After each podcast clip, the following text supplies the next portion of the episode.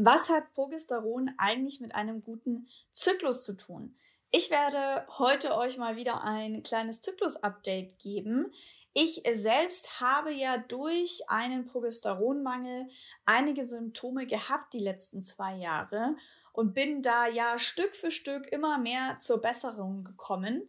Für die von euch, die mich nicht kennen, ich bin die Katrin Ismaier, Körperbewusstseins- und Sexualcoach und ich wurde im Juli 2020 operiert an den Eierstöcken. Mir wurden einige Zysten entnommen, bei mir wurde Endometriose festgestellt, die wurde dann auch gleich entfernt und Verwachsungen am linken, also dass die Gebärmutter oder so am, an der linken Beckenwand fest, ja, fest war. Ich habe dadurch ziemlich wehenartige Krämpfe gehabt über ein halbes Jahr hinweg und dann Jo, das war genau gerade in der Pandemiezeit, wo keiner zum Arzt gegangen ist. Und nachdem dann sozusagen dieser erste schlimme Lockdown zu Ende war, war ich beim Arzt und meine Frauenärztin ist quasi fast vom Hocker gefallen und hat gesagt, ich muss sofort ins Krankenhaus operiert werden. Das war eine ziemlich emotionale Sache.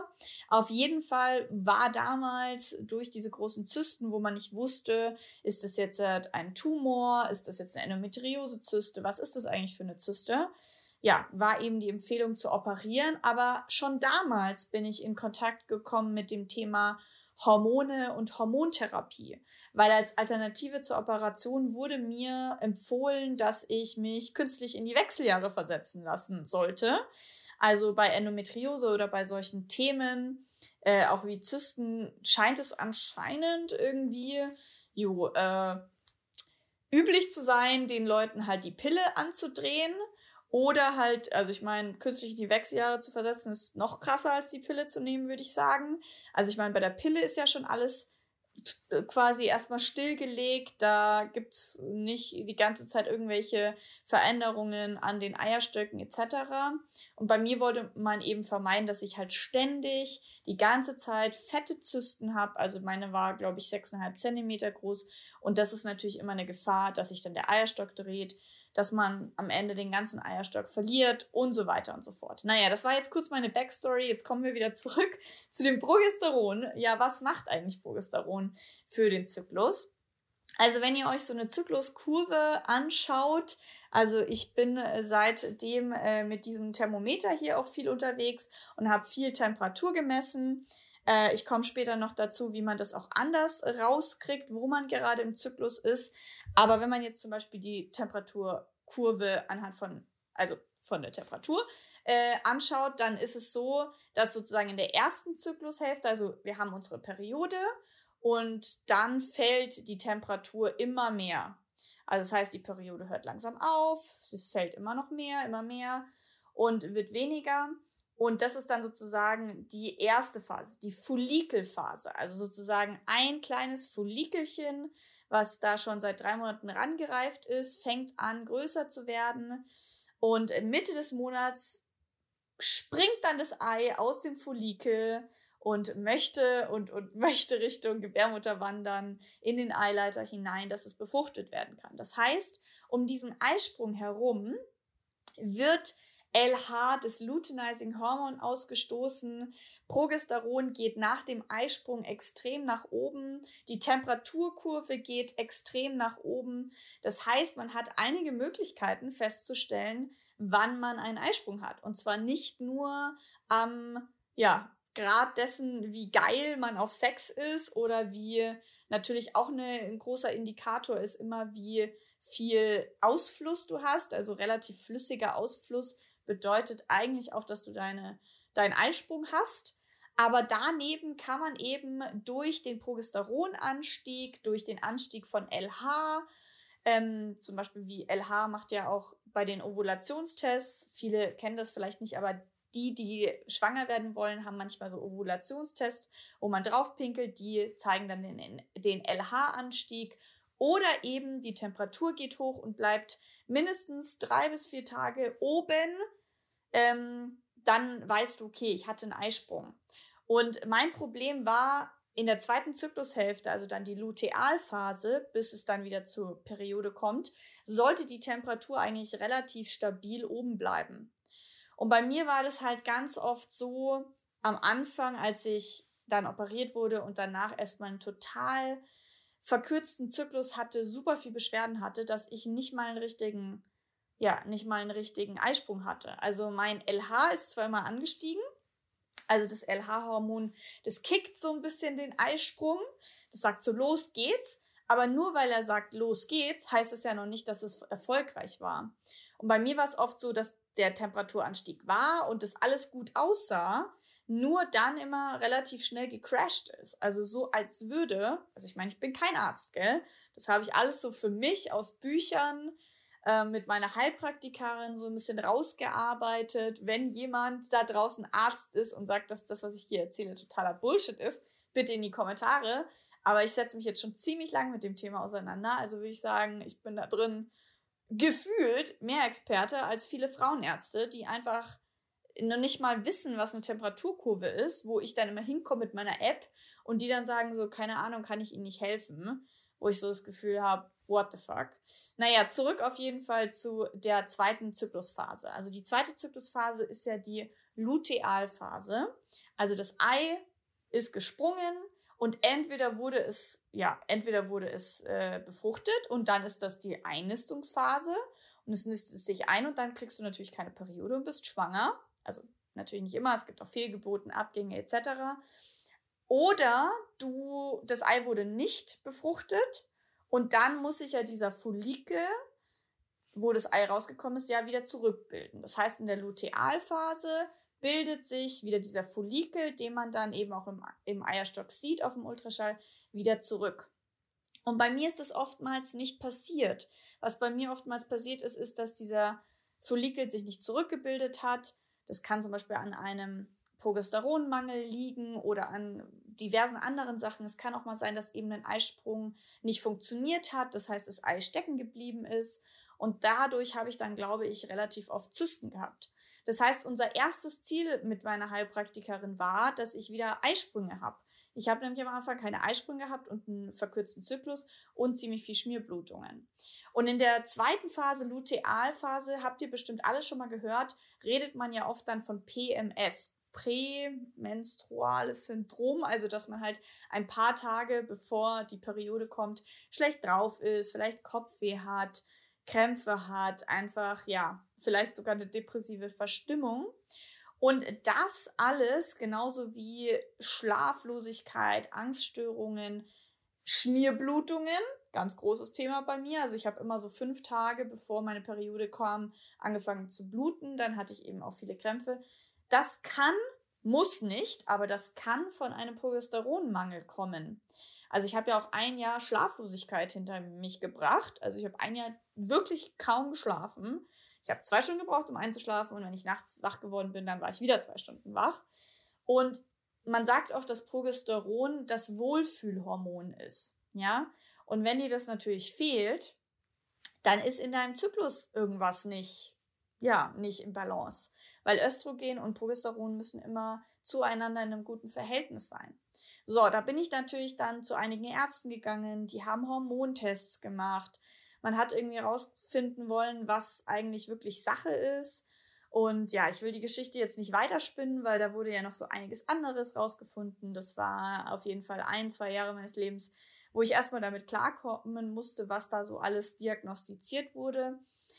Zurück zu meinem inzwischen ausbalancierten Zyklus. Ich habe wieder meistens 28 Tage ähm, plus minus in meinem Zyklus. Also es hat sich wieder ein bisschen verlängert. Ich schlafe wieder richtig gut. Ich habe kaum Kopfschmerzen. Ich habe kaum Krämpfe. Also meine Krämpfe sind äh, inzwischen jetzt auch Geschichte. Also diese wehenartige Krämpfe habe ich fast gar nicht mehr. Meine Heilpraktikerin sagt immer, eigentlich solltest du die Periode gar nicht spüren.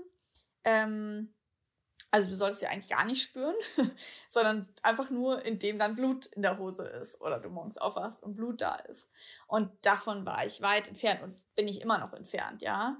Aber was ich sagen will, es ist besser geworden. Und zwischendrin hatte ich ja auch eine, ähm, also habe ich eine, ja, wie sagt, wie sagt man denn? Eine natürliche Progesteroncreme bekommen ich habe dann eine tolle äh, Frauenärztin gefunden, die alte Frauenärztin hat nämlich gesagt, ich möchte so eine äh, bioidentische Progesteroncreme und die hat gesagt, kann ich Ihnen aufschreiben, bringt aber nichts. Sie müssen entweder gescheites Progesteron nehmen, ähm, also schulmedizinisch, oder das bringt nichts. Ich habe dann trotzdem angefangen mit dieser Creme und das benutzen zum Beispiel auch manchmal Frauen, wenn sie krasses Brustspannen haben oder oder. Und genau, das hat dann, habe ich dann meistens in der zweiten Zyklusphase benutzt, dieses äh, bioidentische Progesteron zum Beispiel in den Innenoberschenkeln hingeschmiert oder an den Innen, also hier überall, wo halt wenig Haut ist. Und dadurch so ein bisschen, aber nicht nur, ich habe ja auch meine Ernährung umgestellt. Schaut euch gerne die ganzen anderen ja, Zyklus-Updates an.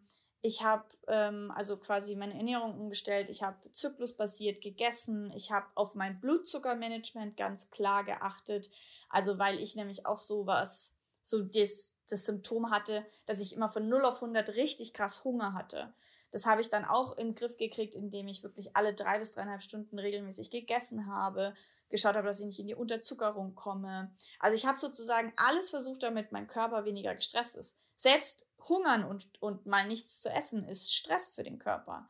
Also ich habe versucht, auch einige Lebensbereiche noch in den Griff zu kriegen. Ich habe sozusagen mein Leben balanciert und dadurch hat sich auch mein Zyklus balanciert.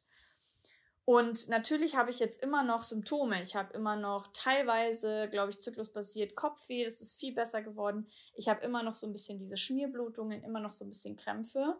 Aber es ist, ich würde sagen, nah dran an einem einigermaßen ausbalancierten Zyklus. Und ich habe ja nur quasi die Temperaturkurve gehabt. Anhand der habe ich schon einiges ja lernen können in Absprache mit meiner Heilpraktikerin also die NFP-Methode sozusagen.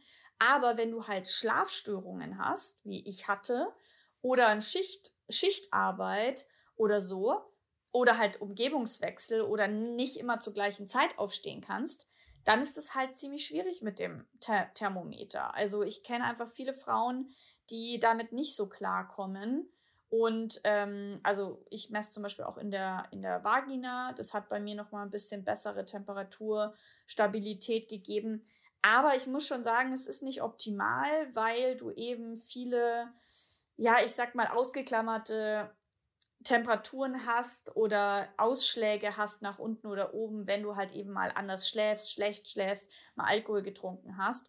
Das heißt, ich hätte mir irgendwie gewünscht, dass ich noch einen besseren Überblick über meinen Zyklus bekommen hätte und nicht indem ich immer zum Frauenarzt gehen musste und meine Hormone messen musste und dann die mir das gesagt haben. Das war natürlich ein Riesenaufwand, ständig da hinzugehen und irgendwie Hormone testen zu lassen. Und deswegen habe ich jetzt eine mega Empfehlung an euch. Ich teste momentan Inne, heißt dieses kleine süße Gerät. Ähm, also das ist so ein kleines Schwarzeck, schwarzes, quadratisches Kästchen, wo hinten man aufladen kann und vorne so ein kleiner Schlitz ist. Und das ist sozusagen ein Progesteron-Mini-Lab, also ein Mini-Labor, wo Progesteron gemessen wird. Und dadurch natürlich man, also in dieser App kann man einstellen, möchte man einfach nur seinen Zyklus besser kennenlernen oder möchte man schwanger werden und wie ich euch schon erzählt habe, wenn man einen Eisprung hatte, dann geht das Progesteron hoch und in der zweiten Zyklusphase ist es dann relativ konstant hoch. Und das kann man alles, indem man jeden Tag ähm, mit dem Speichel das Progesteron misst, reinpackt und dann das, äh, auf seine App kommt, ähm, wie dein Progesteron ja, Spiegel ist, kann man das tracken. Und wie gesagt, ich hätte das wahnsinnig gerne schon vor eineinhalb Jahren gehabt, weil, ja, wie schon gesagt, ich hatte da ja leider nur meine Temperaturkurve und die Frauenärztin, wo ich immer Hormone getestet habe. Hier hast du einfach so ein ja, so ein Teststäbchen. Das ist so ein bisschen wie so ein Schwangerschaftsteststäbchen. Ähm, und das musst du 30 Sekunden in den Mund nehmen ähm, und einfach quasi, dass der Speichel aufgesaugt wird auf dieses kleine vordere Wattepäckchen.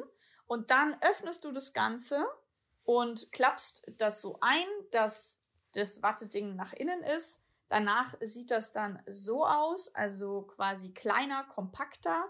Und das wird dann in den Inne-Computer oder diese kleine Box reingesteckt. Und dann fängt das an zu blinken und wird quasi gemessen. Ich muss das jetzt gleich wieder rausstecken, weil ich habe ja heute schon gemessen. Ähm, jetzt ist er beleidigt und sagt rot. genau, und das dauert dann meistens so sieben Minuten oder so und dann wird es auf dein, deine App übertragen. Äh, hast du eine hohe Chance, schwanger zu werden oder nicht? Also ich nutze das jetzt nicht als Verhütungsmethode, sondern einfach nur als zusätzliches Tool, um meinen Zyklus kennenzulernen, weil du natürlich anhand der Progesteronkurve einiges über deinen Zyklus lernen kannst. Ja, woher kommen diverse Beschwerden? Habe ich überhaupt einen stabilen Progesteron, also eine Kurve, Progesteronkurve? Wie sieht das aus? Und da finde ich das sehr, sehr, sehr cool, dass man durch ein Minilabor zu Hause das rausfinden kann und das dann so kompakt und einfach in der App hat. Also die App zeigt eben dann auch so ein bisschen, wie dein Progesteron ist und wann es eben ansteigt, wann du ja sozusagen eventuell einen Eisprung hattest, ob der dann auch quasi funktioniert hat. Und du kannst natürlich auch eintragen, wie ist dein Cervixschleim, wie hast du dich gefühlt. Also es ist auch total cool zum Tracken. Und ich bin mega, mega gespannt. Also ich habe das jetzt einen Monat ge getestet und finde es richtig cool. Also ich bin ja sowieso in der Hinsicht Zyklus so ein richtiger Nerd geworden, so tausend Bücher gelesen, ständig eben da mit meiner Temperaturkurve. Also für mich ist es so, wenn ich morgens aufwache, du hast da so einen vier Stunden Zeitfenster, in dem du messen kannst. Ist halt ein bisschen entspannter und cooler als mit der Temperatur, also mit dem Thermometer, weil das musst du ja machen, bevor du aufstehst. Und am besten immer zur gleichen Zeit. Das ist schwierig. Aber das hier kannst du in einem Testfenster von vier Stunden einfach messen. Einfach im Mund, am besten bevor du irgendwas gegessen hast oder auf jeden Fall, wenn du ja nicht super viel Essen oder Getränk in deinem Mund hast, sondern einfach relativ neutraler Speichel vorhanden ist. Und dann kannst du es messen und dann während diesen sieben Minuten mache ich dann schon irgendwas und freue mich, bis diese Nachricht auf meinem äh, auf meiner App ist. Und deswegen, ja, wenn euch das äh, interessiert, wenn ihr da auch Bock habt, und äh, das einfach mal testen wollt, dann go for it. Ähm, ich habe einen Rabattcode für euch, 10% Rabatt mit Katrin 10. Ich verlinke euch alles unten, den Link, benutzt gerne den Link, benutzt gerne den Rabattcode, schaut euch das einfach mal an. Ich finde es richtig, richtig cool. Und man kann das natürlich schon auch dafür verwenden, einfach ein Gefühl zu bekommen, okay, wann bin ich fruchtbar, wann bin ich nicht fruchtbar. Ähm, aber wie gesagt, für mich, ich habe ja eine Kupferspirale. Dementsprechend ist das jetzt eher für mich als zusätzliches Ding, um meinen Zyklus kennenzulernen, als, als Verhütungsmethode. Aber da gibt es dann irgendwann nochmal ein anderes Video dazu. Die Kupferspirale kommt im September raus. Das heißt, ich darf mir natürlich jetzt auch noch zusätzliche Sachen suchen, wo ich dann natürlich, ja, sozusagen mehr weiß, wann darf ich jetzt Sex ohne Kondom oder mit Kondom oder am besten immer mit Kondom haben. Naja, das ist ein anderes Thema. Erstmal vielen Dank, dass ihr da wart. Vielen Dank, dass ihr zugehört habt. Wusstet ihr das alles über Progesteron und über euren Zyklus? Schreibt das doch mal in die Kommentare. Ähm, ja, vielleicht seid ihr ja schon total der Pro und wisst es alles oder nicht. Schreibt gerne alle Fragen rein, die euch interessieren zu dem Thema. Und ich sage jetzt erstmal danke, dass ihr da wart. Wie gesagt, schaut mal bei Inne vorbei, informiert euch, ob das was für euch wäre. Ich finde es sehr, sehr, sehr praktisch und sehr cool. Sehr cool gemacht, auf die App und alles. Und dementsprechend viel Spaß mit dem Rabattcode, viel Spaß beim Testen und bis zum nächsten Mal.